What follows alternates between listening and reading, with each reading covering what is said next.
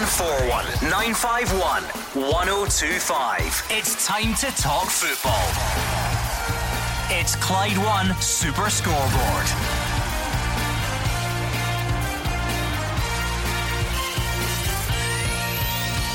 Good evening and welcome to Clyde One Super Scoreboard. Neil Lennon highlights Rangers' lack of discipline as he also tells Timothy Weah his time at the club is up.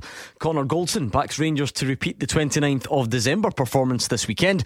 And Aberdeen welcome Hearts in Friday night football. I'm joined this evening by Derek Johnstone and Hugh Keevins. Rangers and Celtic have some job on their hands on Sunday when it comes to equaling, never mind surpassing, the football we have seen this week.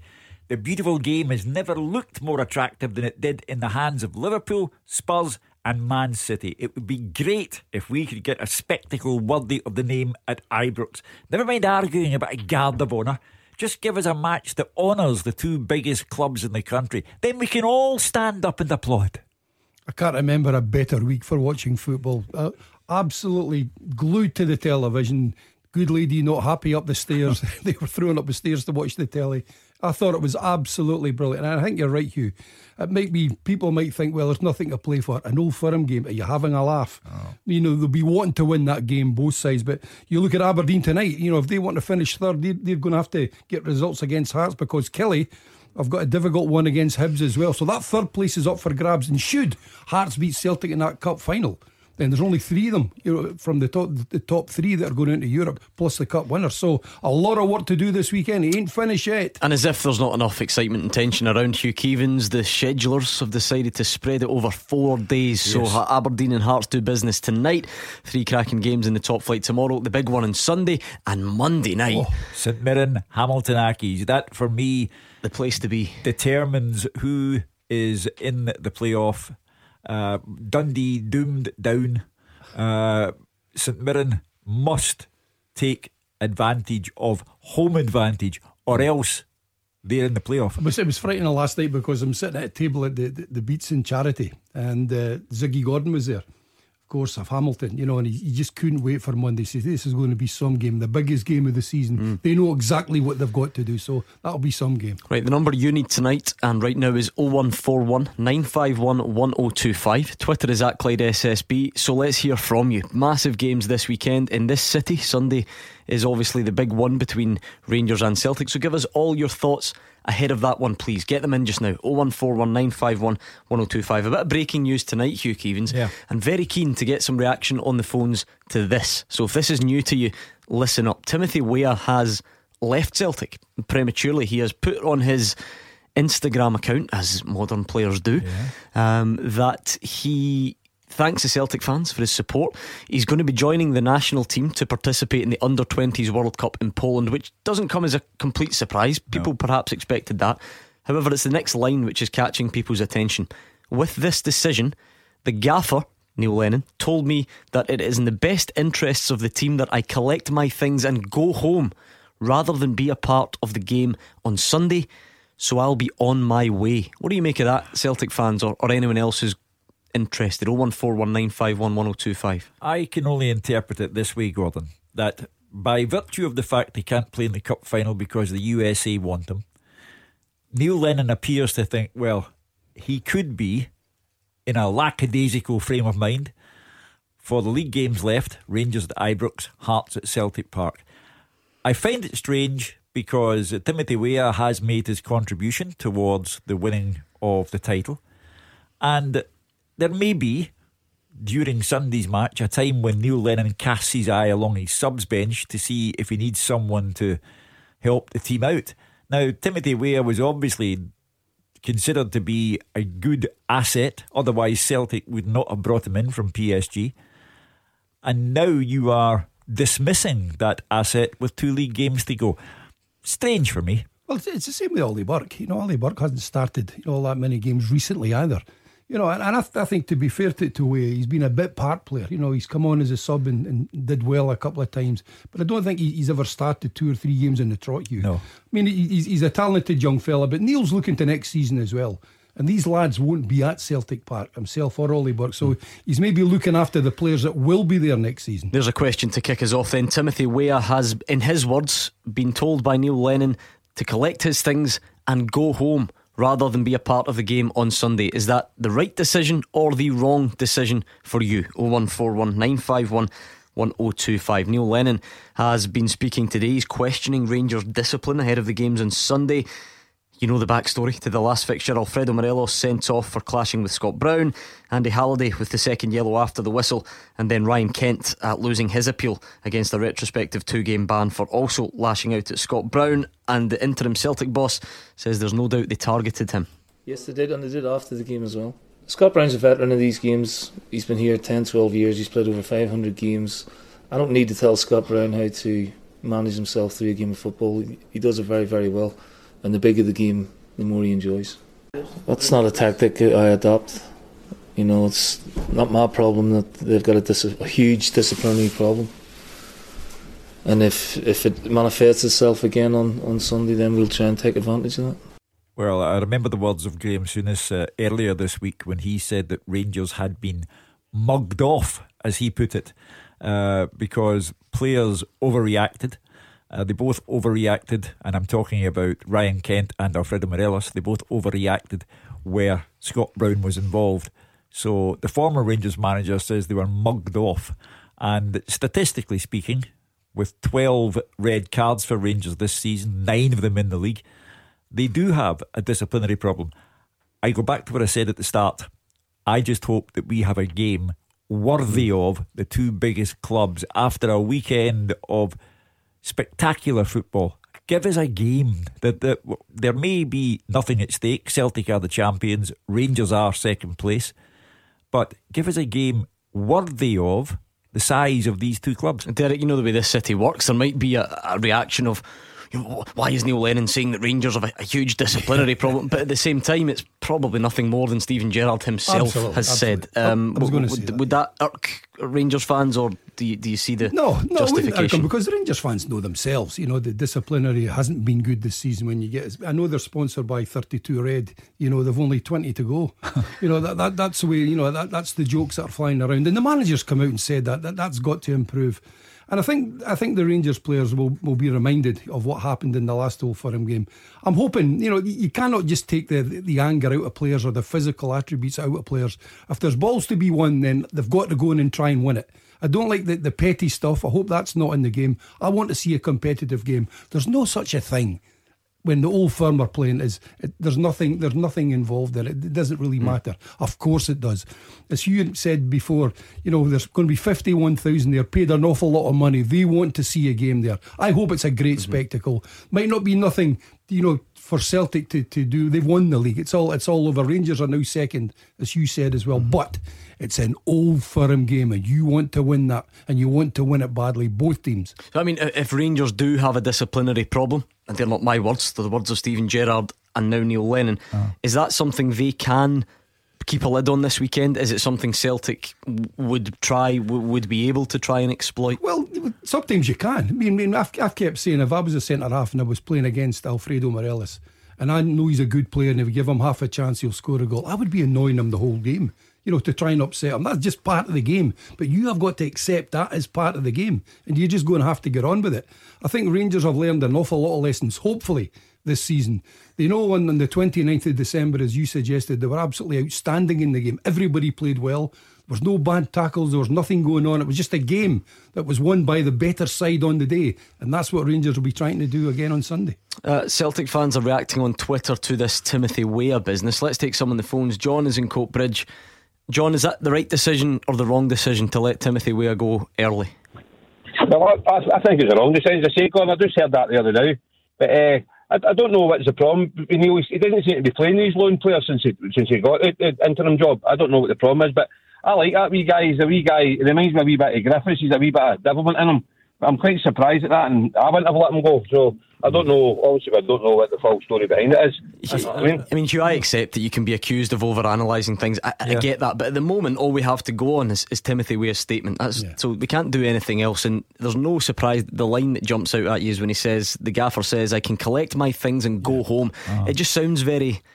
It just sounds quite harsh, if, if doesn't it? Neil It's- thought he was going to be a huge part of the team and it could help them, you know, do you know win to the end of the season yeah. and win the cup, then you were you wouldn't have let him go. That's for sure. And maybe, maybe I'm maybe I'm wrong. Maybe I'm reading it wrong. It just doesn't seem like the the, the words that a player who is understanding and accepting of the decision would, well, would use. All we can do is give a personal interpretation of these words. Neil Lennon may have his own. Uh, information to offer us after the game's over on Sunday, but in a quiet way, since becoming interim manager, Neil Lennon has made his own decisions. Michael Lustig, who was under Brendan Rodgers more out than in, has become a fixture. Oliver Burke has not become a fixture. Timothy Weah has been allowed to go. In his own way, Neil Lennon, I think, has said in so many words, I'm mm. the boss, I'll pick the team, I'll make the big calls. And I think this is another big one from him. I mean, John, the appearance with USA under 20s team means he wouldn't play the Scottish Cup final. So that the, the counter argument would be, well, if he can't play the Cup final, you know, let, let's just send him on his way. Do you understand that? Ah, well, as I say, I didn't really know that, Gordon. As I say, I just, I just heard that on the on the show before. What you call it? Uh, yeah, he's come on. You know what I mean? Yeah. But can I make another point? Sure, on you go. Right, this is really to you, Derek. Right, as I say, I've been away and I've just come back and I've, I've, I've listened to a few Steven Gerrard uh, interviews. Mm-hmm. So apparently he said uh, the guard of honour was irrelevant to him. It's nothing to do with him. Now, are you trying to tell me, Derek, that if he turned round, the board turned round and said to him, "Oh, by the way, we're selling Morelos and we're selling Scott Arfield," he'll say, "Oh, that's irrelevant. It's nothing to do with me," and he'll, he'll take it. No, the football the football side, side is down to him. The players are down to him. And whatever happens, you know, but listen, but listen, listen. All the years I played there in the, for the championships I won, I never ever got a guard of honour. You know, but all of a sudden it's a big thing nowadays. Hugh's 100% right. The football has gone on this week. Just go out on Sunday and play. Celtic are champions, fine. What do you want them to do? Rangers go out there and they give them a guard of honour and you've got 49,900 fans booing them and doing everything. What's the point in doing that? Just go out and play the game and John, that's it. I'll give you my interpretation of this as well, since that's what we're here for. Rangers have said to themselves, our supporters will not stand for a guard of honour for Celtic after they have won the title. Why would they? And John, you as a Celtic fan, if Rangers had won the league and Celtic was the next game, the Celtic fans would not have liked it if the club had given Rangers a guard of honour. That is the truth of the matter. Okay, thanks to John and Coatbridge. Lots of tweets coming in about this Timothy Weah business. Uh, Paul says not keeping him for the last few games is the reason why Lennon shouldn't get the job. Far better than some of the players Lennon continues to pick week in, week out. Ridiculous. Matthew says it's a shame for Weah that he'll miss out on Trophy Day next week. Has he got enough league appearances for a medal? Surely. That's an interesting Again, sentimental the, the, side of it that I hadn't hadn't thought about. I mean, is, it, is it fifteen appearances? I must admit, I can't remember. I think I, it, I think it's something like that. Again, the point that the, the the gentleman on Twitter is making about strange decisions from Neil Lennon. Can I just say, undefeated league mm. title winner Ken is in Cambuslang. What do you make of this Timothy Weah business, Ken? Well, I mean, I, like the last call, I do think it's a wrong decision. Um, going by the, the last statement you read out about being told by the gaffer to pack his bags and go home, and from that I take there must have been some sort of uh, disruption by him within dressing room, possibly, and maybe that's the reason why he's been sent home. Otherwise, why not just have him stick around because he is a good addition? I mean, I also uh, I don't think Lennon's playing the lone players because he wants a real good look at the players that are there yeah. if he gets a job permanently. What do you think about that? Yeah, I think you make a good point. You make a good point there. And, you know, at the end of the day, and I said it earlier, you know, if, if Burke and Weah are not going to be there next season, then you know he wants he wants the players that are going to be there next season to play. It's as simple as that. We don't know. I mean, you're on about something might have happened in the dressing room or on the pitch. You know, we don't know that. All mm. we're guessing at that. We don't know. That said, that said, Hugh Keevins. Sorry, Timothy Weah did start last week. He started a massive game yeah. against Aberdeen. During after which, you know, Celtic wrapped up the title. So c- can it be made simpler? Can it just be a question of yeah, okay, Scottish Cup final next season, loan players? Yeah. Would you rather have him available for tomorrow or not? Is that is that not the, the crux In, of the issue on, yeah. on, Friday evening? In my personal opinion, uh, on Sunday, I, I, I, would have thought that Timothy Weah on the bench at Ibrox would have been a good idea. I also think it's unfair to call Timothy Weah's character into question and say he might have been disruptive behind the scenes. I've rarely seen anyone who looked less disruptive than Timothy Weah and who clearly enjoyed playing for Celtic. only Neil Lennon can bring clarity to this situation, and he can uh, decide whether to do so after the match on Sunday. Ken. Hello? On you go. Yeah, I was just going to say, I mean, like you saying you're calling Tim- Timothy Weah's uh, character into question. I don't think I was doing that. I said from the statement, that's what I take There's a from it. possibility, yeah. yeah. Well, You know, yeah, but, but that's your saying- that's your interpretation, though, Ken. Your interpretation of the I think, statement. I think we all agreed that just the bit about the packing the bags and going home or whatever it was, it just doesn't. Just it just wasn't what you expected for it to be. Well, only one man can give us clarity, and that's Neil Lennon. And uh, no doubt the subject will come up after the game on Sunday. Uh, and Neil Lennon will, will give a, a forthright answer. He's got nothing to hide. Uh, it- it's just a surprise. Uh, You, you would think the club saw him as an asset. That's why they brought him in. And although the Rangers game may have nothing tangible at stake, since Celtic are the champions and Rangers are the runners up, you would have thought that Timothy Weah would have been on your bench. Thank you, Ken. Alec is also on the line. What did you make of him as a player, Alec? Let's we can stop over analysing the statement for just a minute. Did you did you like Timothy Weah as a player? I, I liked I liked what I seen. Uh, Timothy Weah, obviously, that was one of the best players in the world, so uh, it was quite exciting when they came to Celtic. Uh, you know, I think that when it comes out, there'll be nothing in it. It'll just be that it suited the boy to get back to America. Uh, it was good to see him at Celtic Park. It, you seen the passion when they when they played for Celtic. And you you you me, you knew that it meant something to me. He wasn't he just a player here on loan, just passing the time. You know, I think that when he leaves, he'll get away with fond memories. And it, the only thing that I'm a wee bit disappointed at is that we didn't get a chance to say farewell to him at Celtic Park. You know what I mean? Uh, I think the guy would have loved that. But like I say, I think that maybe this is Lenny now looking at everything in a whole, like you're talking about Burke and whatever else, saying, right, well, this is the guys that, if he's getting the job, this is the guys that I'm taking into next season with me. So he's he's a boss, so it's like you say, he's making the big he's making the big decisions. Alec, one of the pundits earlier this week, forgive me, I can't remember which one it was, said that that sort of left wing position, left midfield position for Celtic was the only position available. They felt the rest of the team picked itself. Timothy Weah played there from the start against Pittodrie, eh, at Pittodrie. He won't be there this weekend, so so who does play? Who takes that position?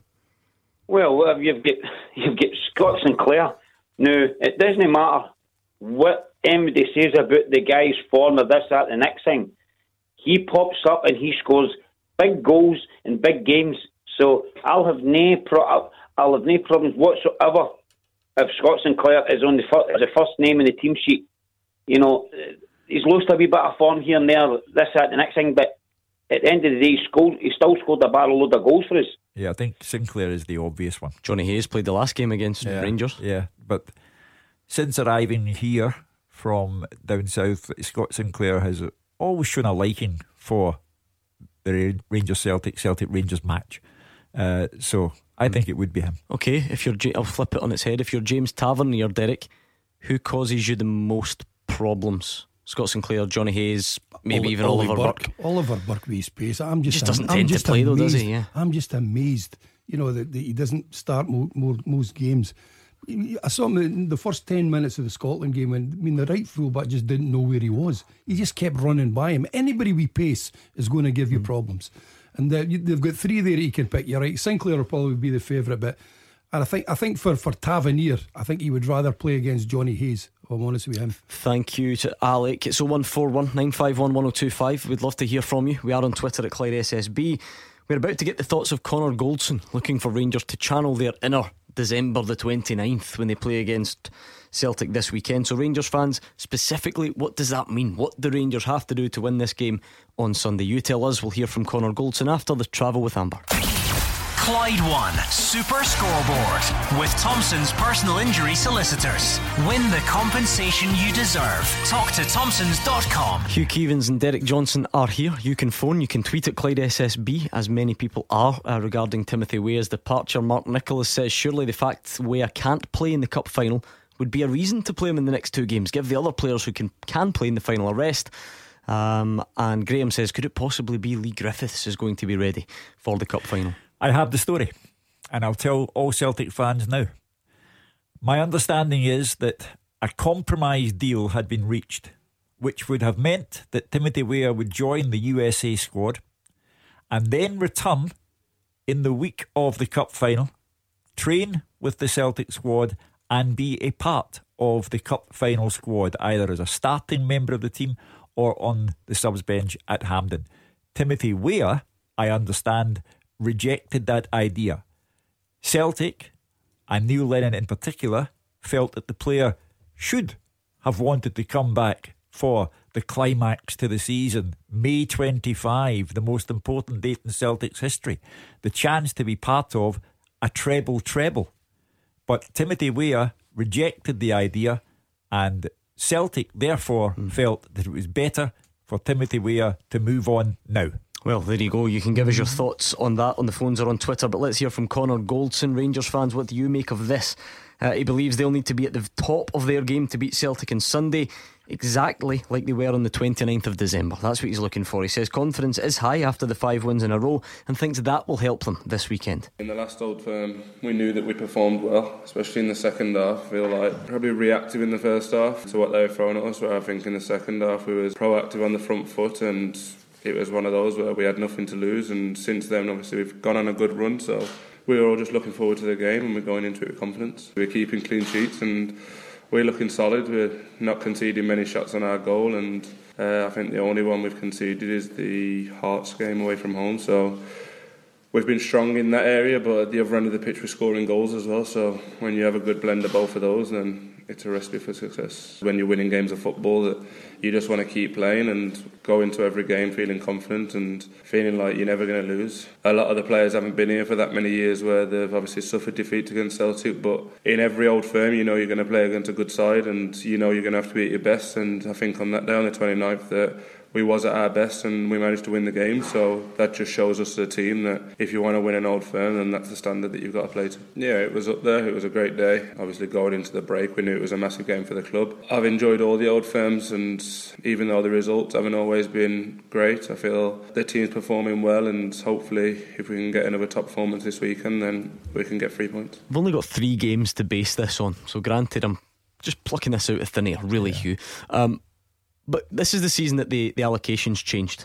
Yeah. And it was that was always going to favour the home team a bit. So far, we've just seen the home team win the games. I wonder how long that goes on for. I just wonder, and maybe we won't, but I wonder if we're entering a period of real home advantage in these fixtures. Well, because the way Celtic were and the way Rangers were in seasons gone by, it didn't really matter. Yeah. I wonder if we're now at such a level where home advantage counts. I remember being at Ibrox when David Murray was Rangers chairman, and he would not have any Celtic supporters in the ground because of the damage that had been caused to the ground in the previous Old Firm games.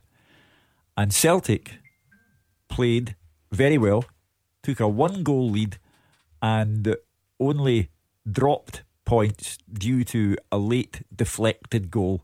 No Celtic supporters at all inside the ground. So if you're up to it and you're playing well enough, then you should with the backing of 800 of your own supporters, get uh, a performance, if not a result.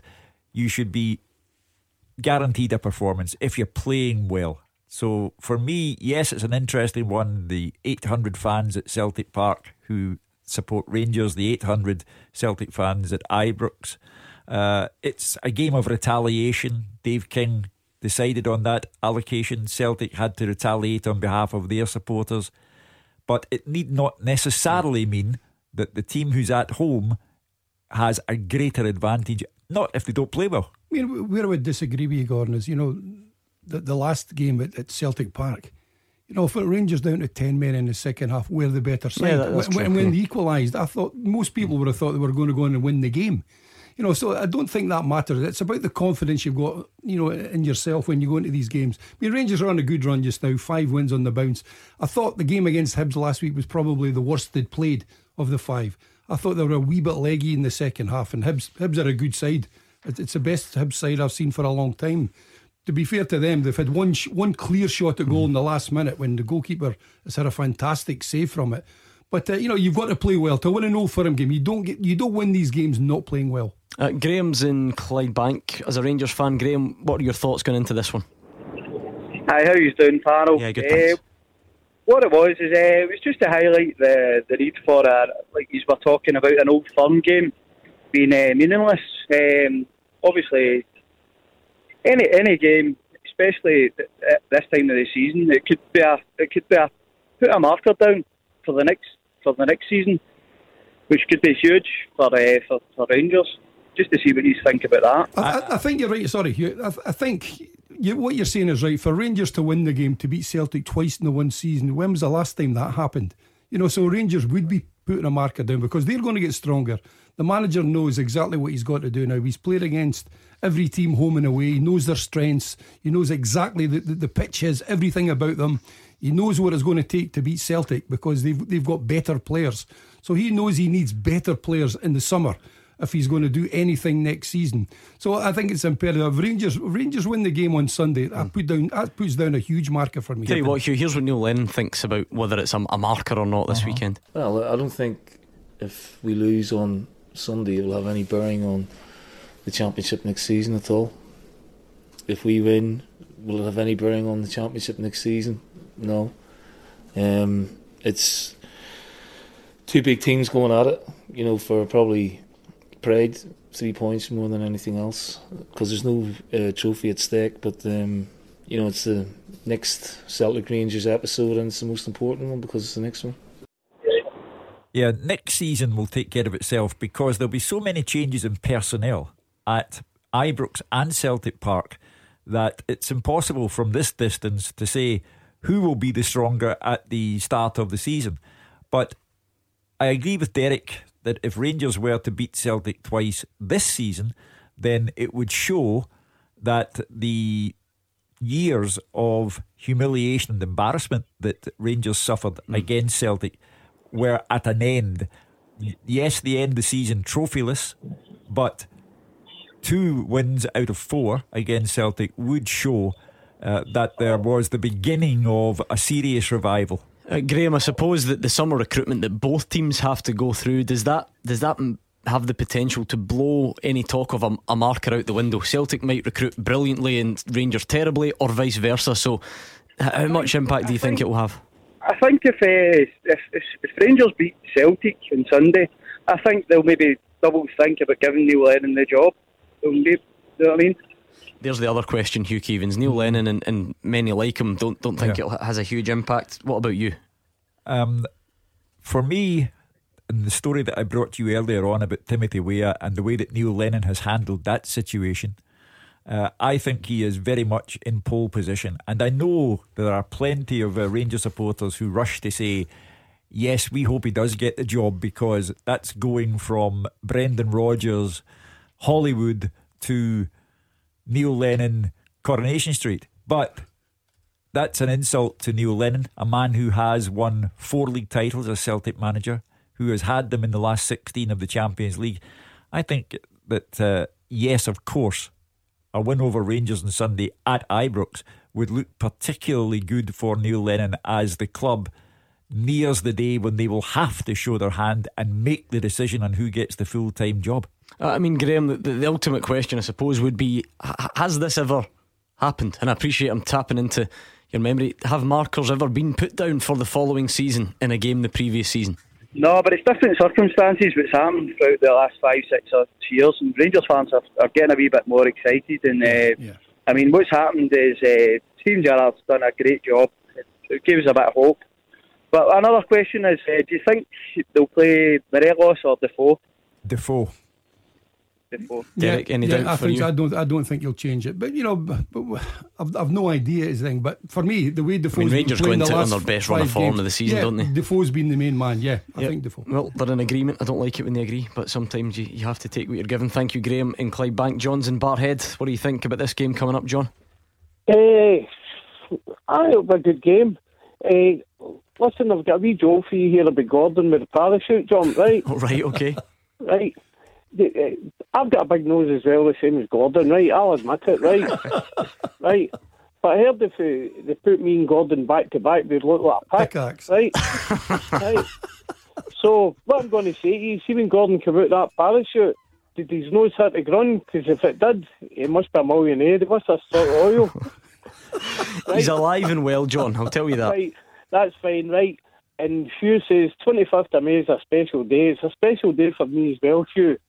Uh-huh. That, that That's the day I was born, 1963, 21st of May. So I'm going to Berlin on that day. It's the first treble treble happened, so I stay in Barrhead. you know what it'll be like. the green, white, and gold everywhere.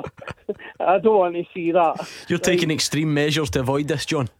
Yes, right. I'm going to get into my main point Go now. Right, I've been listening to phone in all week. As you know, I like to talk to you, Derek. I'm, I'm not saying I'm an old timer, but I'll be 56 on the 25th of May. Oh, you're just a youngster. You're a youngster. son. Whippersnapper. I'm only a pop, Derek. I'm only a Absolutely. pup, Derek. Right, I've been listening to phone in all week, and uh, people saying this whole firm game means nothing. The late Jimmy Sanderson would say, absolute bunkum. As you would say, it's all about the bragging rights, right? Yeah. Sunday is So- entirely about tribalism for me. Uh, I don't believe it lays down any marker, no matter who wins. Uh, I do believe that although Celtic are the champions and Rangers are the runners up, uh, it's all about the bragging rights, as you say. Uh, you know, those who say, oh, doesn't matter, it's meaningless. Why are 50,000 people paying top dollar to be there in that case? I wouldn't pay top dollar to see something that was meaningless. I think I think to win the game, the feel good factor for fans even. Never mind the players. The players will get a huge lift from it, Hugh. But Yeah. the fans themselves will go away thinking, "That's twice we've won this year." You know, should Rangers win? Yeah. And I, th- I think they get a mm. huge lift out of that. Thank you to John and Barrhead. And interesting that he brings up Gordon Dalziel because, as you well know, all week we've been raising money for Cash for Kids Superhero Day, which is today. Uh, and one of the ways that we came up with to, to try and do that was to put Mark Wilson and Gordon Dalziel up against each other to see who would have to do a skydive. You got to decide. Now, the results came in on last night's show. Uh, perhaps no surprise, Gordon got 71% of the vote. It A was an- landslide. it was a whitewash. So uh, I picked him up at half past seven this morning. He was not in in Half seven? in, in good form. Is that him just getting in? He was dreading it to say the least. Um, but he did it. He conquered his fear. Let's take you through our day on the Cash for Kids superhero skydive. Cash for Kids Superhero Day. Just like to tell us how you're feeling. well, I'm feeling that great. I've not had any sleep, not had any eat, and I'm petrified. I can see footage of guys jumping out planes. It's not natural. It's not natural to jump out of a plane, you know. How you feeling? Just uh, one last piece of wisdom from you before you go. I hate every one of these. I've no honest. If I never see you again, I love you.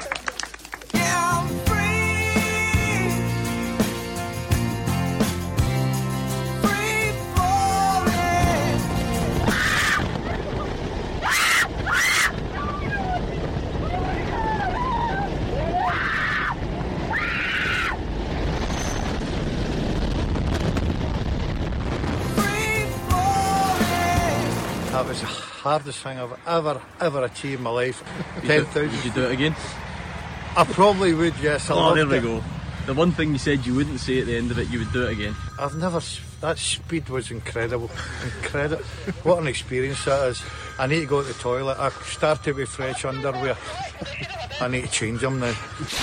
Hugh Keevins His yeah. Uh, voice said get a it. bit high there, did it not? the look on his face when he when he was just in the plane. The plane doesn't have a door, obviously, so he was. I could see him as the plane was taken away.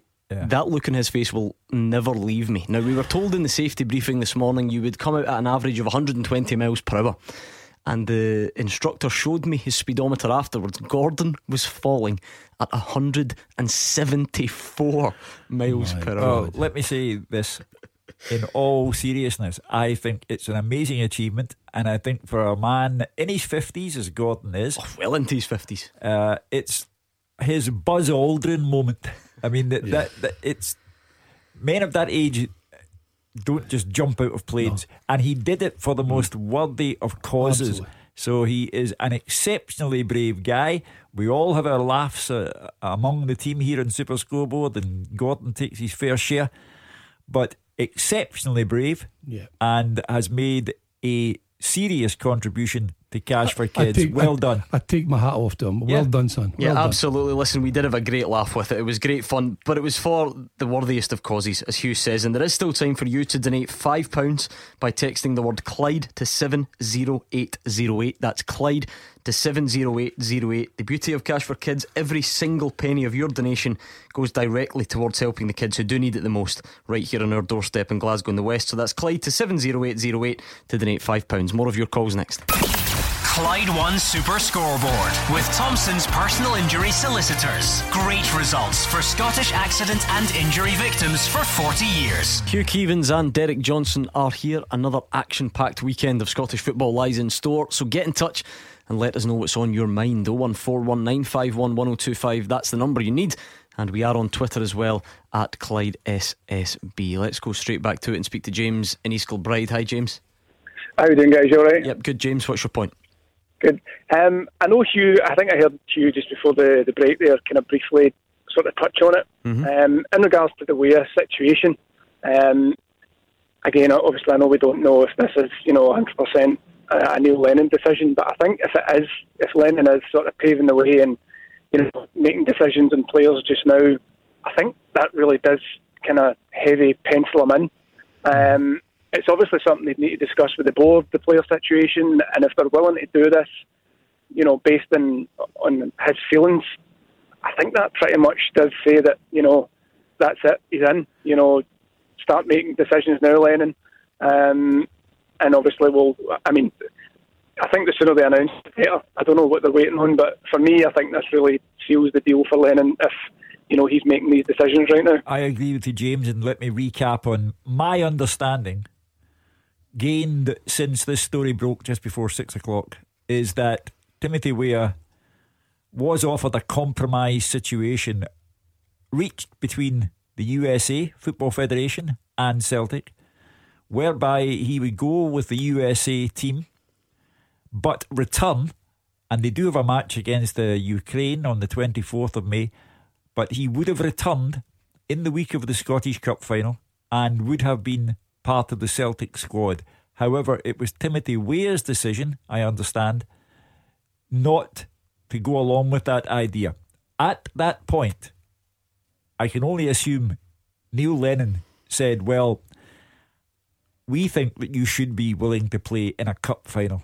But if you're not willing, then you might as well go from the club just now. That is my understanding. And I agree with you, James, that this, for me, shows the level of influence that Neil Lennon has, albeit as interim manager. And I just wonder if Celtic might show their hand in the week of the cup final and make their announcement about the manager's position then. Is that something you can see happening, James? You know, I don't know if it would be the eve of or in the in the build up to the Scottish Cup final. Could you see that happening? I think so. I think potentially maybe even after the weekend's game. Um, as much as Neil's playing it down, uh, you can never play down an old firm. You know, the difference between a win on Sunday is, you know, us staying or going 12 points clear or Rangers closing the gap to six. It might not seem like a lot to Neil, but, you know, Rangers fans will look at that and go, we'll look at that. You know, we've closed the gap points. We've, as, as, um, as the guys were saying, you know, we've bet Celtic twice this season. This game on Sunday is still big.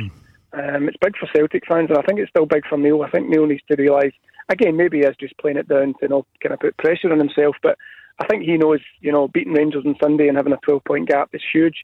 And I think if we do the business on Sunday, I think I think then, as you say, the board will come out before the final and uh, and announce it. That's a fair point, Hugh, because and li- listen, Neil Lennon has wra- wrapped up the league for Celtic and may well go in and, and, and wrap up the treble, win the Scottish Cup. I'm always just quite fascinated by the the PR aspect of it. Yeah. Could could they do it in a week where they've just been beaten by Rangers? Would would that jar a, a bit? Do you think? Well, again, uh, I agree with you. I don't think you do in the wake of a defeat from Rangers. You've got another week building up to the Hearts game, and even after the Hearts game, you've got the week building up to the next Hearts game in the Scottish Cup final. If you're Neil Lennon, you obviously want to go through Ibrox, Celtic Park, and Hampden as your finish to the season and not lose any of those games so that you can say, from the point at which I was appointed interim manager until the end of a treble treble winning season, I did not lose a single match. He would have to regard that as a big thing in his CV. And and why not? It's personal pride there. Talking about CVs, Derek, on the other side for, for Steven Gerrard, we know we, we know it's not a trophy. We, we know it's not maybe as tangible as you would like it. But when you're at this stage of the season, you can only you can only win what you know what you've yeah. you've got left. How much personally do you think would it would it boost him to have two wins over Celtic rather than one? I get that in the grand scheme of things, yeah. it may yeah. not matter. Maybe just add it'll be, something. It'll be massive in, in, in his head. He'll be able to say, you know, the games against Celtic, we've matched them and we've beaten them. And that's the one thing he can't say. He, he can say to them, and he is going to get stronger. And as we've said as well, Celtic get stronger as well. But I think the feel good factor, if you win one of these old firm games, no matter when it is, okay, we all we're, we're well aware that the Rangers are going to be second. They're they're behind.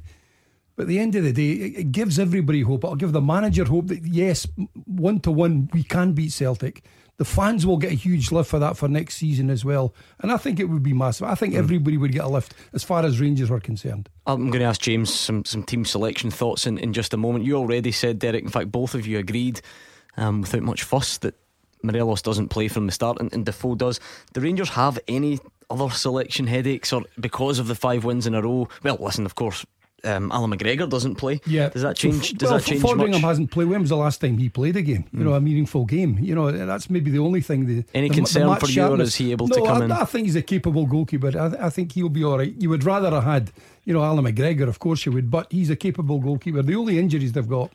Kyle Lafferty hasn't really been playing anyway. Gresner has never been playing, and Lee Wallace is the other. So they've got the players that have got them into this five in a row win situation, and it won't be far away from that side. I think it's that. If everybody else is fit, then I don't see that side changing against Celtic on Sunday.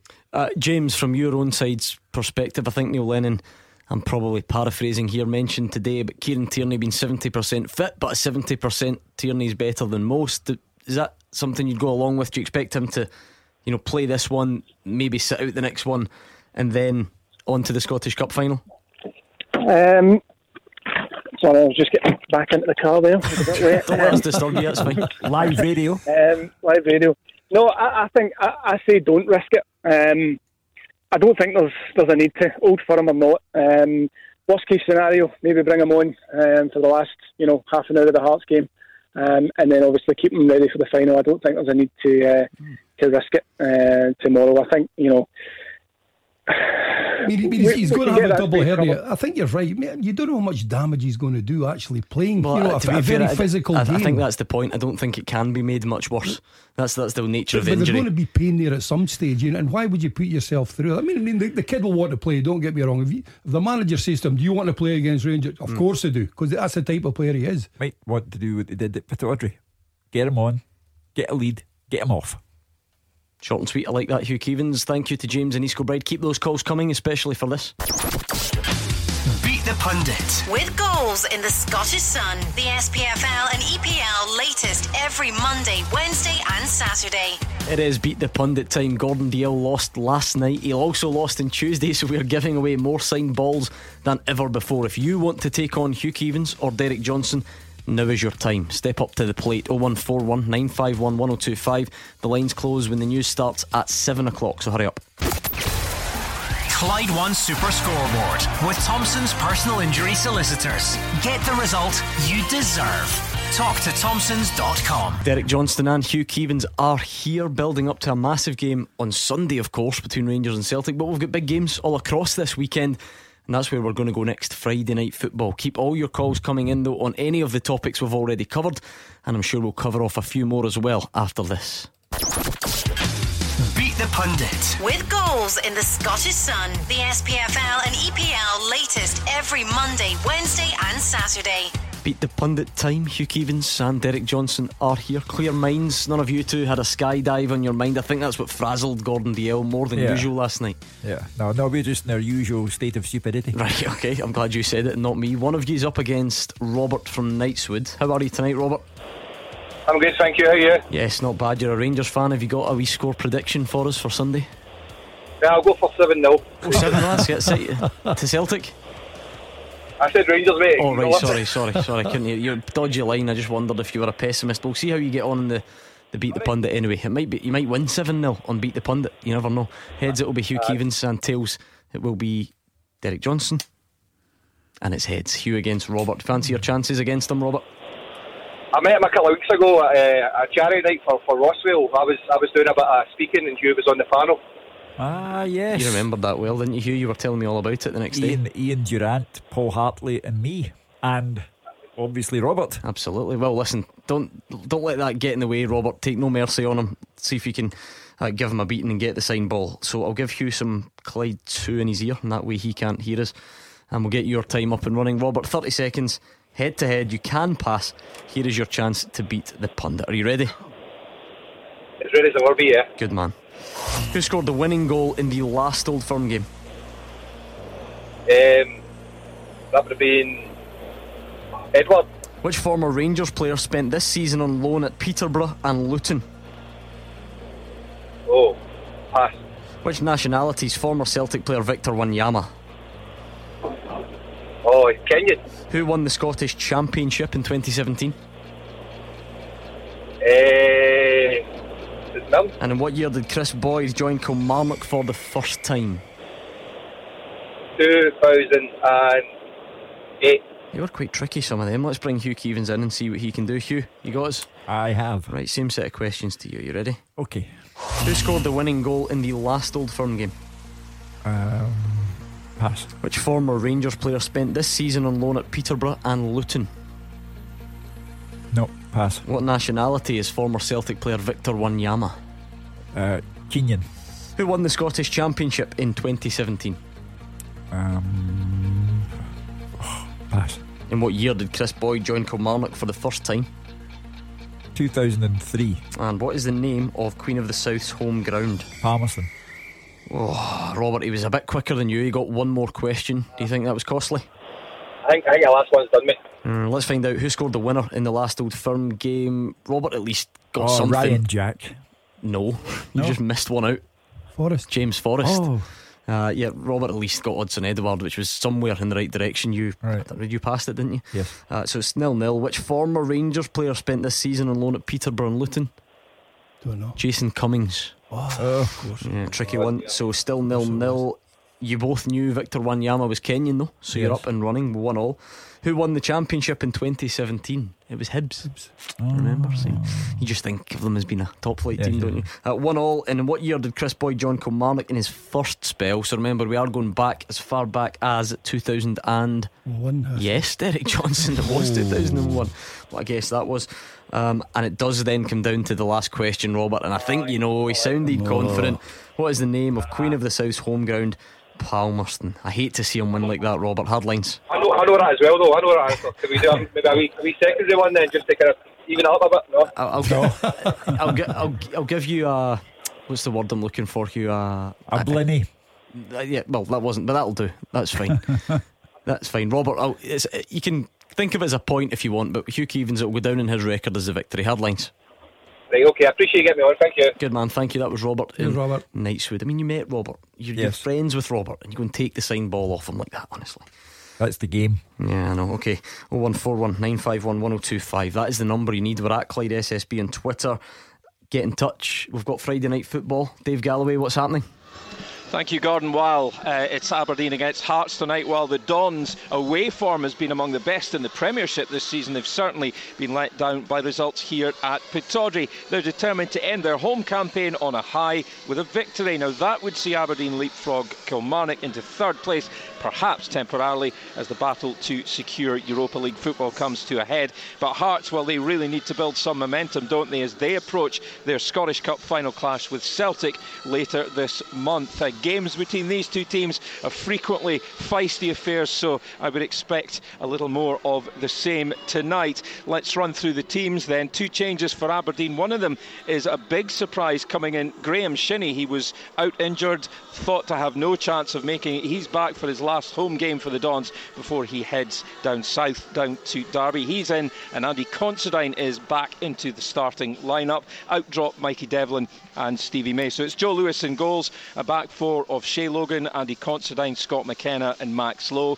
In midfield, Greg Stewart, Lewis Ferguson, Graeme Shinnie, and Dom Ball. Up front, Sam Cosgrove and James Wilson. Substitutes Cerny, Devlin, Gleeson, Campbell, Virtanen, Ross, and May. What about Hearts? Well, no fewer than six changes uh, for them, Gordon. In come Colin Doyle, Oliver Bozanic, uh, Sean Clare, Jamie Brandon, Clevid Camona, and Bobby Burns. Out drop Zdenek Zlamal, Michael Smith, John Souttar, Jake Mulroney, Arnaud Djoum, and Uche Ikpeazu. So Colin Doyle is in goals at the back, Jamie Brandon, Clevid Camona, Christophe Berra, and Conor Shaughnessy. Midfield, Bobby Burns, Harry Cochrane, Ryan Edwards, and Oliver Bozanic. Up front, we have for Hearts tonight Steven MacLean and Sean Clare. Substitutes Zlamal, Lee, Wighton, Mulroney, Petkoff, Smith, and Hickey. And your match referee here at Pittodrie is Bobby Madden. What are the implications of this one, Hugh? Well, interesting that Graeme Shinnie wants to say bye bye to the Aberdeen supporters and uh, play what will be his final game for the club at Pittodrie the implications are that Aberdeen will take advantage, I think, of Craig Levein's decision to rotate players as he heads towards the cup final. And I think Aberdeen could have a convincing win tonight and leapfrog mm. Kilmarnock. I mean, Derek Aberdeen are locked in in second, uh, third place. Sorry, you know they, yeah. they can't they can't go any higher. They certainly could be. You know, the race with Kilmarnock is is still sort of on there. I wonder how. Kelly Com- won't be too happy the, how Kilmarnock feel about Hearts thinking yeah. about the, the cup final. Is that understandable? But, but, at the end of the day, Hearts have got to look after themselves. You know, if, if they feel that there's certain players that they're looking a bit tired, give them a rest, then quite right, because it's a massive, massive game for them, the cup final. They can't do anything else in the league. So I, I, think if you were Craig Levein, you would I would probably do the same thing, but I don't think uh, Stevie Clarke will be thinking that with Kilmarnock. Well, Kilmarnock at home tomorrow, of course, uh, against Hibs, so they can redress the balance. Uh, this is the way it should be in the final games of the season. Look at the situation down south and look at Monday night, St Mirren and Hamilton Accies. This is the nature of football, the essence of competition. So I expect Aberdeen to win tonight and I expect Kilmarnock to win tomorrow is there always a risk attached when, when you do risk players the, the way Hearts are? Because of course you understand that from a fitness perspective, you, you're yeah. wrapping them in cotton wool. Can it take well, you might say Hearts didn't have much momentum, but you know what I mean. Sometimes players like to to really play their way up to a cup final rather yeah. than than the rest. But it's been the opposite for Hearts because they've been poor. You yeah. know, the last five or six games they have been poor. So so there's no problem as far as resting players. It just means that they're going to be fitter by the time that cup final comes along.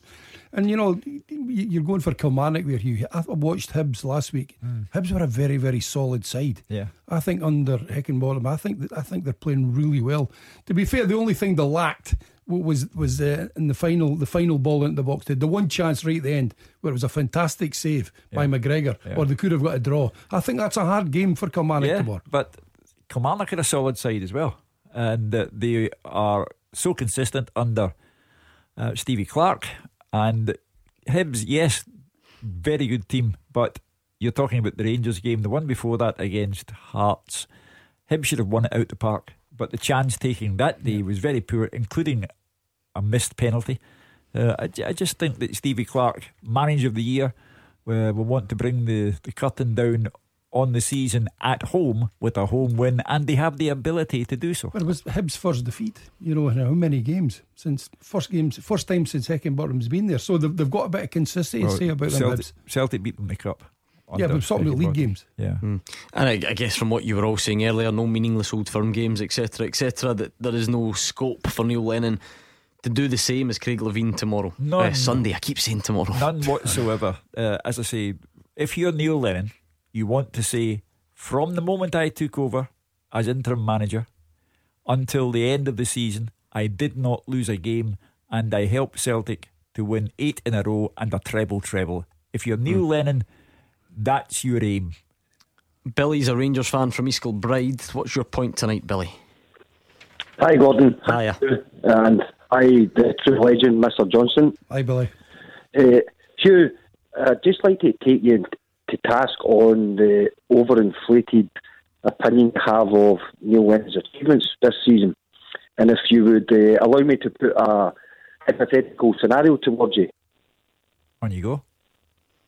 Hugh, if a sports writer left a newspaper, had previously won, newspaper had previously won two national awards, you took over the role, wrote all the words that your predecessor had used, shuffled the paragraphs round a little, and they won a third award, would you think that was good for your personal CV? Uh, I know what you're trying to do, but you're straining too hard on the leash here. You know, in newspapers, it's every man for himself. If you get an award, that's your triumph. It's nothing to do with the, the guy who went to some other newspaper. Uh, I, I am not trying to do anything for Neil Lennon. I'm simply pointing out that where I, Neil Lennon, I would want to say I took over after Brendan Rodgers' departure. I got Celtic over the line for eight in a row. I won a treble treble and I did not lose a game at any stage, cup or league. That's all I'm saying. Uh, sure, I was just looking for a yes or no answer. Well, how can I answer a question like that, yes or no? I have worked in the newspaper game for five decades. I'm telling you that you're straining too hard on the leash. That that about a reporter who had won two awards goes and then you come in. There's no such thing as uh, you are replacing that individual. You are joining a sports team. If you get an award, that's entirely down to you. And I've seen you try and operate Microsoft Word. You you couldn't rearrange the paragraphs no. even if you wanted to. Um, Billy, what what does all this mean though for, for your team then for, for, the game at the weekend and, and going forward? Well, I, I, was actually fortunate enough to get through last night, and I, I made the point that I I was kind of find it tiresome that the Celtic supporters were phoning in and saying how it meant nothing to them when I made the point that it means nothing to the most successful team in the world as we're in second. We can't finish anything less than second. We can't finish any better than second. So it, it, it doesn't mean much to me whether it's mm. six points, 12 points, etc. The, Celtic, the Celtic fans are taking out an insurance policy here. They're saying if we lose, we'll just say, well, we won the title anyway. Uh, I, I go back to the point 50,000 people aren't paying top dollar to go to something that's inconsequential. The Celtic supporters will be ecstatic if they win, and either privately or visibly, subconsciously or openly admitting it, they will hate it if they lose at Ibrox. Um, Billy, we were talking just, I think it was before Beat the Pundit, about the not too many team selection issues that, that face Rangers. We know that, well, we assume Wes Foderingham comes in for, for Allan McGregor. Are you confident he fills fills that role well? Sorry, Gordon, you speaking to me? Yes, sorry, Billy. Yeah, Wes Foderingham. Yes. Confident in him? Wes, Wes Foderingham, no issues with him coming at all. Obviously, losing McGregor, silly mistake. Uh, I think it's been Rangers signing of the season. Yeah. I predicted that when they signed him. Uh, can't make any excuses for what he'd done, but I have no concerns about Wes mm. coming in. Just one point, what have you seen about 50,000 people paying top dollar? What percentage of them are season ticket holders that had paid previous to knowing what the situation would be? Yeah, but, but I'm saying anyone who says the game is inconsequential, people don't fill a stadium 50,000 seats in it for something that's inconsequential. This means as much to every Celtic and Rangers supporter as anyone that has ever taken place. Really, though, I mean, I, I know it's. I, I, get it. Still, it is important. It yeah. is important, but there must be a scale. I said this last night. It's not about. It doesn't have to be non-important or important. You know, there must be somewhere in the middle. Surely, this doesn't mean as much as a title decider uh, or a cup final. For me, How could for it? me, we we move away from accomplishment in the form of the title. Celtic have won it, or finishing runner up. Rangers have done that. We move into the area of tribalism. This is about blue versus green and white, and it will hurt either side very much mm-hmm. if they lose the game. You can, you, every Celtic and Rangers supporter will feel the same way at 12 o'clock on Sunday as they do every time these sides meet. It is about tribalism. So much talk about markers, Derek, and Hugh was saying he just doesn't buy it, doesn't think it, it lays a marker for next season. What about Rangers, not compared to Celtic, but compared to themselves? Steven Gerrard has spoken numerous times about this discipline Sure. thing. There's a reason that Allan McGregor won't play tomorrow. There's a reason that Alfredo Morelos won't be back in the team. It's because he was out and, and Defoe did Yep. so well.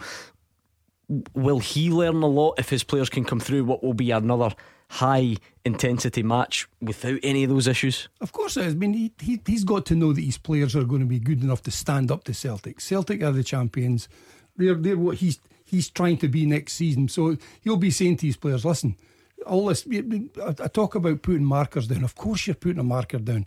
As I say, if you can beat Celtic twice in the one season, that is you putting your marker down. You're going to get better and stronger next year, and you're going to make a bigger challenge. And that's what the manager will be looking for. He'll have that team wound up tomorrow. All he's got to say is remember the last game against Celtic, you know, and, and um, you're not telling them to go out and be stupid and do daft things and get sent off. Just go out there and compete. And if you can get a victory going into, into the last game of the season, the Rangers fans will all go home happy. They'll be looking forward to next season. And that is the big thing about winning this game. There's not such a thing as it's it's insignificant game, is it? Heck. Thanks, Billy. Let's get the thoughts of Kenny and Motherwell. Hi, Kenny. Hi guys, how you doing? Good, thanks, Kenny. What's your point? Um, I've just been listening to a lot of the to and fro in about from Rangers and Celtic fans about it, the game being important, not being important. Um, obviously, I'm a Motherwell fan, but I do listen listen to these things and take interest in, in the league in general.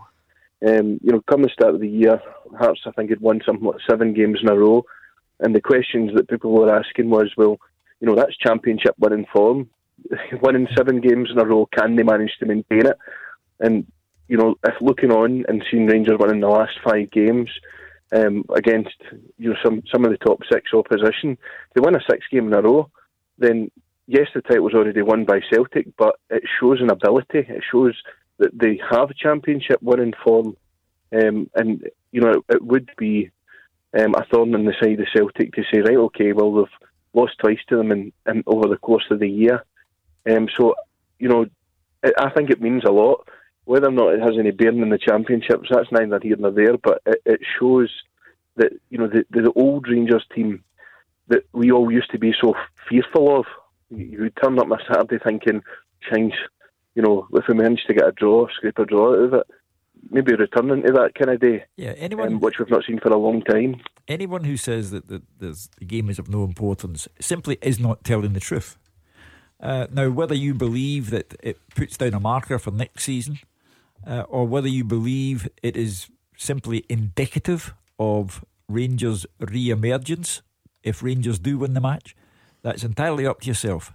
But anyone who says that the Celtic supporters won't hurt if they lose the game is not telling the truth. And anyone who says the Rangers fans won't hurt if they lose the game is not hmm. telling the truth either. It is the age old way of this game. It means everything. Even if it means nothing, it means everything to the fans. Derek, here are the two scenarios. On one hand, you can say Kenny's spot on. Rangers are showing title winning form. On the other hand, you can say, well, it's a bit easier to win games when, when the pressure is, is, is is off or you're not leading from the front. It, Does that come into the equation, do you think? Well, it's all about consistency. We keep saying that for football teams, and Rangers haven't had that. When when you look at two of the first three games that they played, 92nd minute goal, they lose against Aberdeen at Pittodrie, drop two points. Then they go to Motherwell, 3 2 down, 92nd minute, you know, drop two points again. You can't do that. Celtic have done it so many times this season. Many goal, late goals have Celtic scored to win games. That is the sign, as we keep saying, of a team that wants to keep going and keep going until you get that winning goal. Rangers have not quite got that yet. And Celtic have got it in abundance. But but uh, Rangers know that if they can get that bit of consistency with two or three better players than what they have, then of course there's going to be a big challenge next year. Whilst we're on the topic, then, Kenny, of games which may or may not mean things, your own team, Motherwell, how much does it matter to you to finish seventh or, eighth? I mean, yes, there's a financial benefit for a club of your size. It probably pays a, a salary for a player. Is, is that enough to really go all out and try and clinch seventh? Absolutely, absolutely. I mean, you know, I think that Motherwell are a better team than St Johnstone, although the league table shows that they're above us at the moment, um, and I hope that that gets put to rights tomorrow.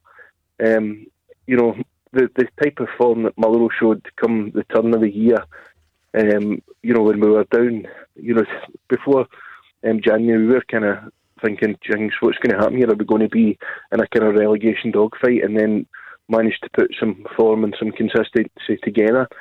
Um, you know, which saw quite a few of our players, their younger players, um, get nominated for Young Player of the Year and things like that. So I think it's it's important for for next year as well. I mean, all all of the managers just now are putting out their teams on the basis of right, okay, the rebuilding box for next season start now. Motherwell have already signed three players for next year, um, but it's it's important um, to get that extra prize money and show that mm-hmm. we're worthy.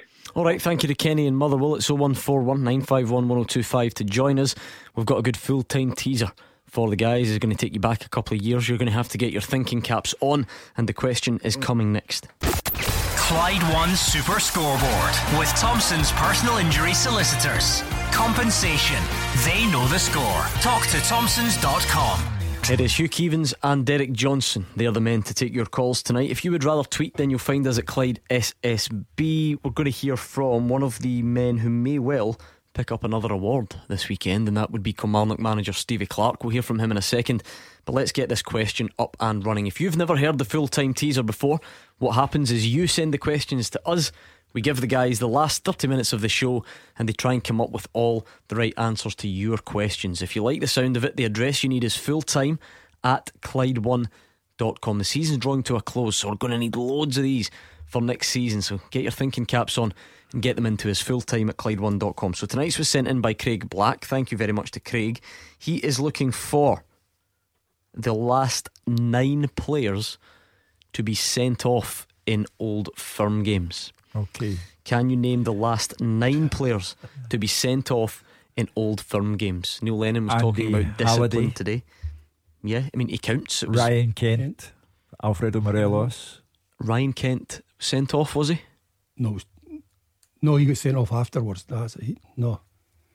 Well, that was retrospective sending off. It's wasn't it? a sending off, then, No, is it? It's not a sending off. No, no red card. Okay. Halliday's right. Morelos. Morelos is right.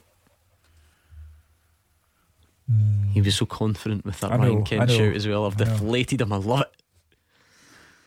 You've got they're the they're the two most recent, obviously. So Uh-huh. we're looking for another seven. Right. All right, I'll give you some thinking time. You can help us out. I reckon some of you will nail this one because the memory on Twitter is always top drawer. We're looking for the last nine players to be sent off in Old Firm games. Sent in by Craig Black tonight, full time at Clyde1.com. That's the address you need if you want to send your questions in. Let's hear from Stevie Clarke. He is backing fullback Greg Taylor to fill in for Kieran Tierney in Scotland's next two qualifiers. Tierney will miss the games against Cyprus and Belgium because of an operation, but Clarke says Taylor has the ability to step in. It's a good nomination. Greg's been really, really consistent for us. He's in there with, with three other great lads, so it'll be tough for him.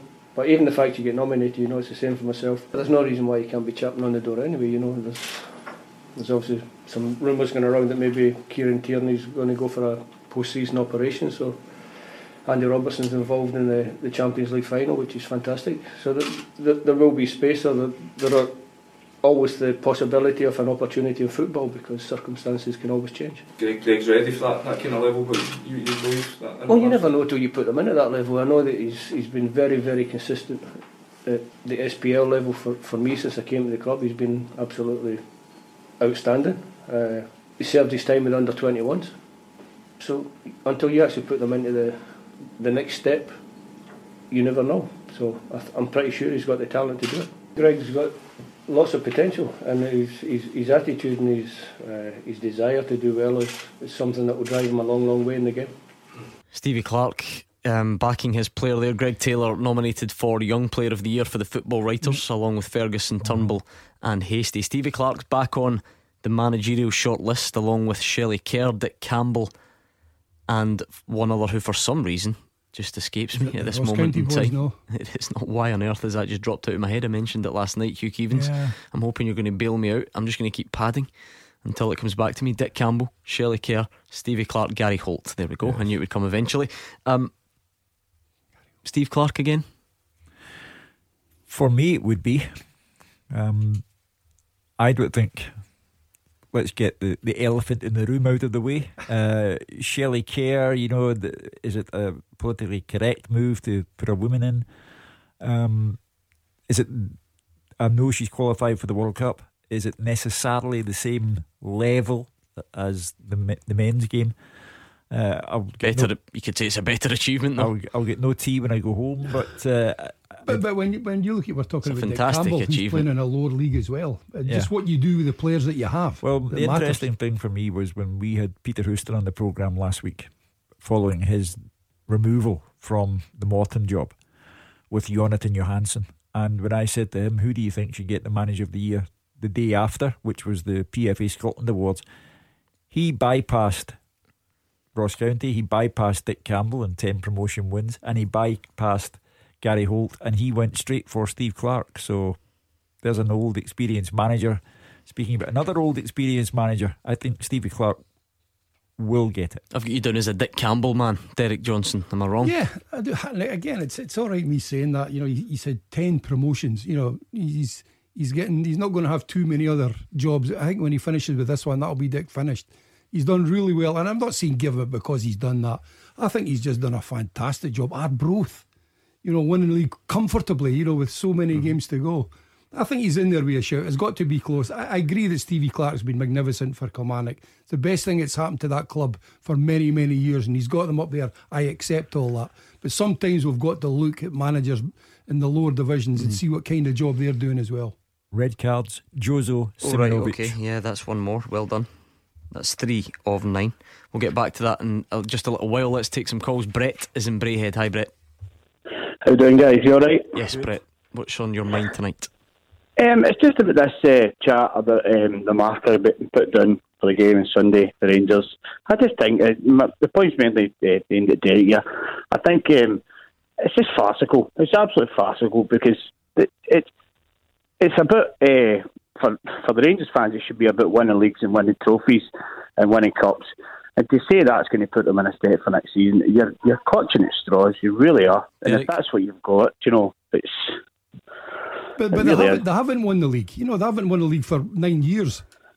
You know, the top league. So they're getting they're up there. It's the first time they've finished second for many years. Yes, second's not good enough. I accept that. And I think everybody at Rangers will accept that's not good enough.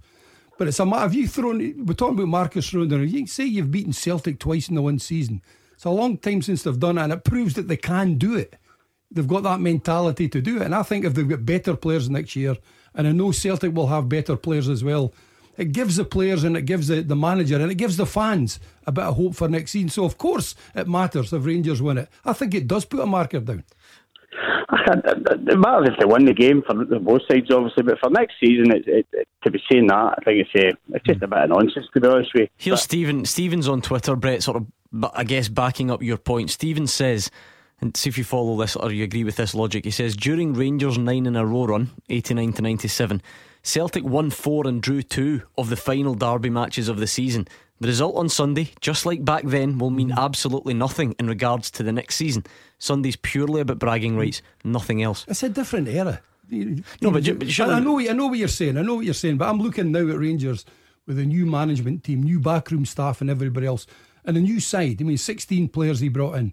I think that there may well be a few leaving Ibrox in the summer, and there'll be better players coming in.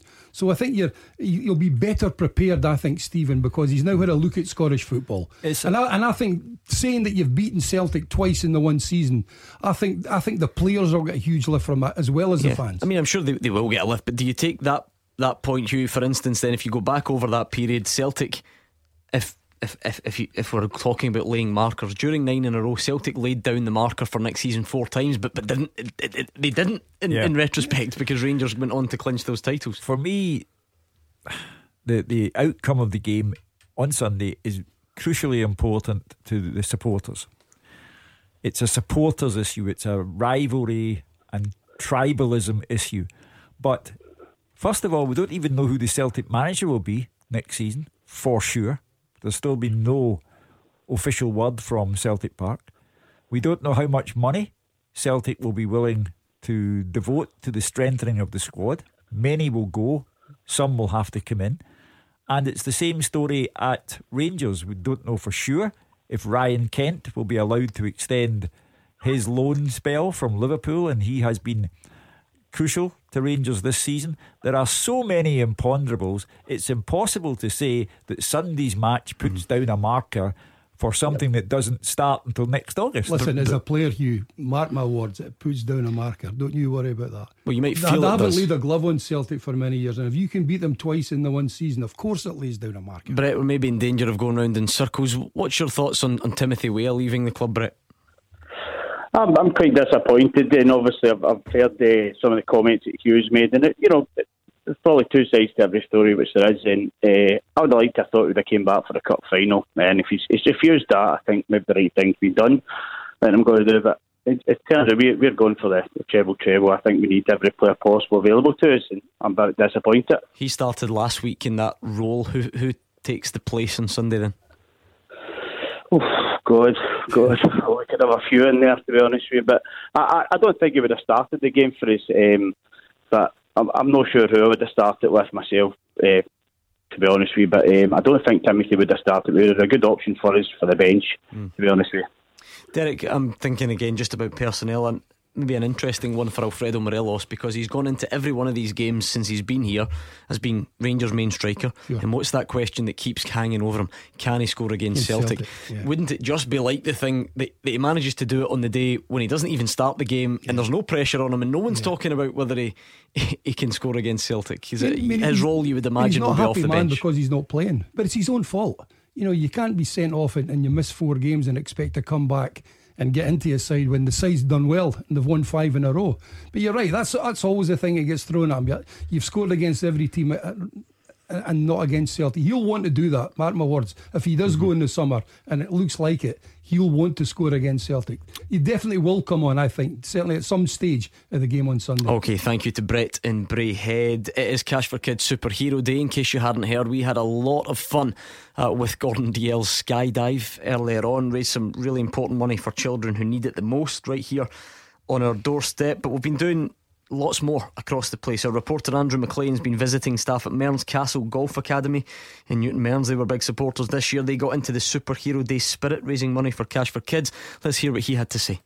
Thank you, Gordon. Yes, I'm here at Mearns Castle Golf Academy today where they've got all sorts of activities going on to help raise money for Cash for Kids Superhero Day. I actually feel a bit left out because I'm sat with Russell here today. He's dressed up in a superhero outfit and I've not. To be fair, I had press conferences to go to earlier, so I'm not sure that Steve Clarke would have appreciated me turning up at Rugby Park with my underpants over my trousers. But thankfully, he's in the spirit, he's here, he's ready to raise money. Russell, can you tell us a bit about what's going on today and what you're doing to, to raise money? Yeah, we've got all the staff dressed up as our favourite superheroes today uh, at reception and around the, the golf course and drive range. And myself and one of my colleagues, Joe, are going out on the golf course to play nine holes of golf dressed as Batman and Robin. So you've told me you've never beat him before. Is today going to be the day you're going to beat him? Today's going to be the day. I think my bat strength might hopefully get me 10 extra yards off the tee. Uh, hopefully, I can hold my nerve to get my first victory in two years. Excellent stuff, and so easy for you to get involved at home as well. All you need to do is text Clyde to 70808. Text Clyde to 70808, and that'll donate £5 to children on your doorstep who need the help the most. Well done to the guys at Mearns Castle Golf Academy and to everyone else who supported Cash for Kids Superhero Day. You heard Andrew McLean. You can still donate £5 by texting Clyde to 70808. Quickly, what have you got in the teaser? We're looking for the last nine players to be sent off. In Right. old firm games, you've got Morelos, Halliday, Simunovic, Ross shall get a good Whoa, one. whoa, whoa, one That's at a a, good one. time. That's a good one. no. Ross McCrorie. That's a very good one. I thought you would forget about I'm him. thinking about the man that made his, his old firm debut, Senderos. Is, Yeah, that, is that too far back? It wasn't a classic debut, was it? He's on the list, yes. Right, Senderos. All right, you've got Morelos, Halliday, McCrorie, Simunovic, Senderos. We'll get the rest of them next. Clyde One Super Scoreboard with Thompson's personal injury solicitors. Great results for Scottish accident and injury victims for 40 years. Into the home stretch on tonight's Clyde One Super Scoreboard. Hugh Keevins and Derek Johnstone are here. Jay and Clyde Bank is up next. Let's just tick off a couple of other things. Aberdeen and Hearts is kicking off right now. Remember, Hearts have rested players ahead of the Scottish Cup final. Home win for you two then, or, or can the Jambos Yeah, cause an shadow of upset? doubt. No, no, Aberdeen. Aberdeen know they've got to win it. When they have to do something, I'm looking at the way Hearts have played. the Right, but that games. It's only means one but that means you're agreeing with Hugh Keevins' prediction. Three nothing Aberdeen, I'll say. Okay. I mean, there's a, an incentive there for Aberdeen. There isn't for Hearts, and Craig Levein has shown his hand and said, "I'm just going to rotate players and and try and keep everyone fresh for the cup finals because." There's certainly an incentive there. We love getting your questions in for the full time teaser. The address you need, if you've never sent them before, is fulltime at Clyde1.com. Questions like this sent in by Craig Black ahead of this weekend's game. Can you name the last nine players to be sent off in an old firm game? You've got Morelos, Halliday, McCrorie, Simunovic, Senderos. Not only have you got them, you've got them in perfect reverse chronological order as well. One, maybe he's going back too far. Diouf. No. No, he's not one of them. Mm. Who was the Celtic boy there? Yeah, it was Chad. Chad. Cha Du-ri. Chaduri, yes. Great Yeah. shout, Derek Johnstone. Oh. Well done. God, I've just. Three more to go. Uh, Oh, listen, we can get back to them. You've got plenty of time to get the last three. Let's take Jay on the line because he's been hanging on for quite some time. My apologies, Jay. The floor is yours. Hi, how you doing, panel? Good, thanks. Uh, it was just to continue the point, obviously, on the uh, the old firm on Sunday, uh, about what it means for the season ahead. I think, well, my take and some fellow Celtic fans' take on it is since Rangers come up from the Championship, that's all you hear from their fans is, oh, it's going to be next season, next season, next season. And then every other time we play Rangers, bar that, that one result they got on penalties against us and the result at Ibrox, which was a 1 0. You know what I mean? It was an all out battle. But I'm not saying they've not improved, but they've brought the likes of Defoe in, Gerrard, they brought Kyle Lafferty back, and they've still not won any silverware. Still, they've, obviously they've caught up on the league compared to last season, but not by much. Um, so it's just I don't see how they how they can say that it's going to help them next season when this has been said for the last three seasons that they're going to do this. Well, Rangers supporters would counter that, Jay, by saying all the Celtic supporters talk about is 10 in a row. So you've moved yourself on another two years. Yeah, well, I don't think that is that comparable though, because that you, you you you simply cannot win ten in a a row at the moment. That that has to be in the future. But what Jay's saying, he feels like in seasons gone by, Rangers are always. I guess he's asking at what point does it stop being about next season we'll do it. Yeah, The Rangers supporters who've been on tonight, and Jay, who's a Celtic supporter, speaking on behalf of his fellow Celtic supporters, they're both coming from the same place. They're both telling you what's going to happen. And that's why Sunday is about nothing other than tribalism. It- it's about green and I, I think I think you. I think the difference is the manager and the management team that they've got at Rangers now. I think he's come in there. His first job as a manager. He's looked around. He's, he's brought players in. Now knows that he needs better players, mm. and the, the the management team know that as well. They've they've they've got a wee bit of consistency going the last five games, albeit they haven't done that enough. We all accept that, but he now knows what he needs, and that's why there's hope. And that's all mm. we're talking about. Things are going to get better because they've now got the manager right. Most people, when Rangers don't win things, oh, the manager's got to go. Hmm. That's not the case here. They know they've got something, and something is going to be good. And I think you, you'll see a bit of that next season. Jay, I just wonder if you've gone some way to answering your own question because you, you acknowledge that, that, that Rangers have improved, but I don't think you would have said that this time last season or the season before or the season before. So so this would be the first time then that you'll admit that they've improved. So so why why would you not sit here now and say next season we'll we'll compete? I just I, I don't agree with the fact that obviously although as big a as big a name Gerrard is, um, obviously it's his first managerial job, but he's, the, the quality of players he's brought in, they've still no silverware. They've yet to prove anything. I mean, so it's, it's no good them saying. Although Celtic fans won about ten in a row, but we've won the last eight seasons and we're winning the silverware every year to prove that that's a that's a very possible goal that that's going to happen. Rangers haven't touched any silverware. I- I could I can't remember. Jay, if, if if we stood here till ten o'clock tonight, we could not put you off your notion, and that's fine. You you you've got your conviction and you're sticking with it. Uh, the Rangers supporters, on the other hand, believe that next season will be the one. And if I stayed here till ten o'clock, for them, I couldn't put them off that idea either. We we now are in classic old firm territory. Uh, for years, it didn't matter because Rangers weren't in the top division and the subject went quietly to sleep. But now, with every passing month, it becomes more and more of a topic. Jay- And that, that's just the way of it. Jay, when you're on the sort of Friday night now, looking ahead to a Sunday fixture at Ibrox, with Rangers Im- improvement that you, you yourself mentioned, how how does that affect your, your confidence levels? For instance, I'm sure a couple of years ago you would have had this down as a nailed on win. You may, you may still have it down as a nailed on win, but I just wonder how, how much they've caused you to to sort of not fear these games, but have a bit of nervousness creeping. Uh, well, there's nervousness for all games because obviously anything can happen. But if I believe if Celtic go and playing the way they they can play, then I think it should be a comfortable win for Celtic if they're at the top level. Um, but obviously, what's happened with the fan situation, the ticket allocation cuts, I think that's a big effect on obviously each team, whether it's at Celtic Park or Ibrox. Um, but I think if Celtic are on their game, then it should be should be a comfortable win. Derek, everyone, and understandably so, because it's the, the blueprint, if you like, the 29th of December. What were the features of of that day that the Rangers have to recreate? What, what was it about? Well, Rangers, Rangers were at it from the first minute. That's the difference. You know, you see they, they started the game with a bit of pace, got at Celtic, didn't allow them to play the ball out from the back. They were in and about them, created so many chances. I mean, it was one nothing, but it could have easily been three or four. You know, Rangers have had a couple of hidings from Celtic, and Celtic have taken their chances on the day. Rangers didn't take their chances on the day. Bain had some magnificent saves. So if they've got that attitude, they know they can do it because they proved that at the end of December. If they go in with that same attitude and get in and about Celtic and create the chances, but more importantly, take them, then then it is going to be a cracking game. They've every chance of taking at, all three at points. the moment, there's only one loser, and that's Kevin Clancy. on his first old firm. We've managed game. to get I through would, this week without mentioning him I too would, much. I would rather have been Gordon Dallas going out of that plane today than be Kevin No, Clancy. you don't and mean Sunderland. that. You do not mean that. Thank you to Jay and Clyde Bank. Motherwell boss Stephen Robinson. Let's quickly hear from him. He says interest in David Turnbull this summer is inevitable.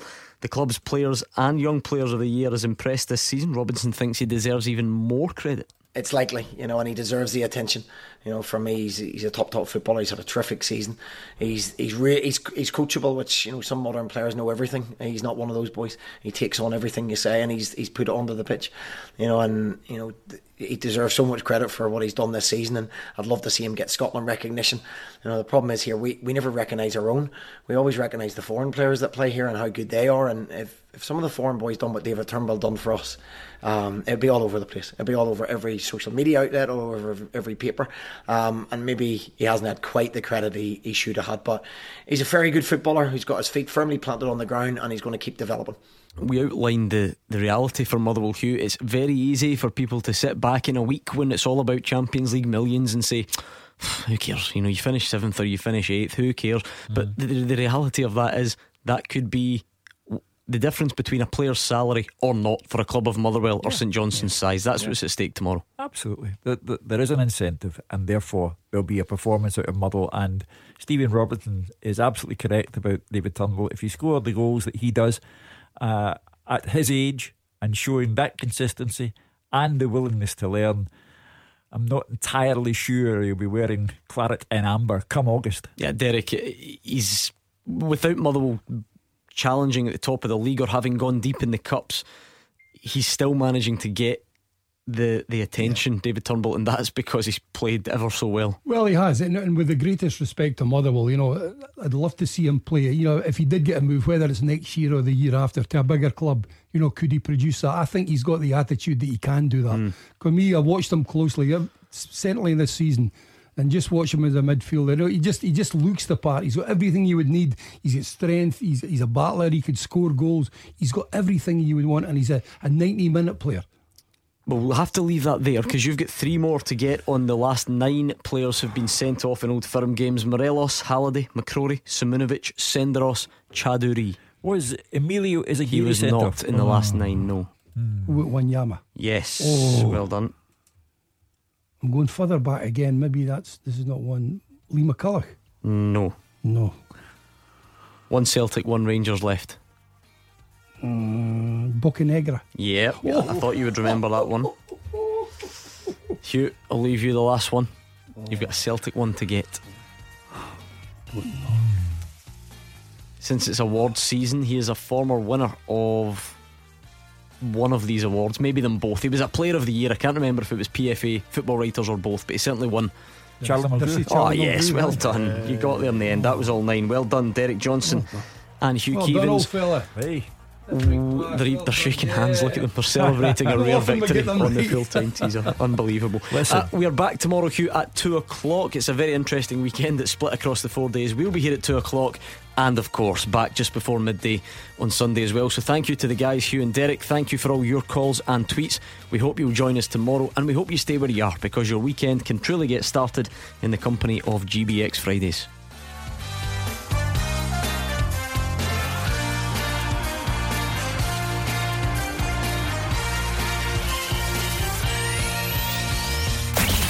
Clyde One Super Scoreboard with Thompson's personal injury solicitors. A team that gets results every week. Talk to Thompsons.com.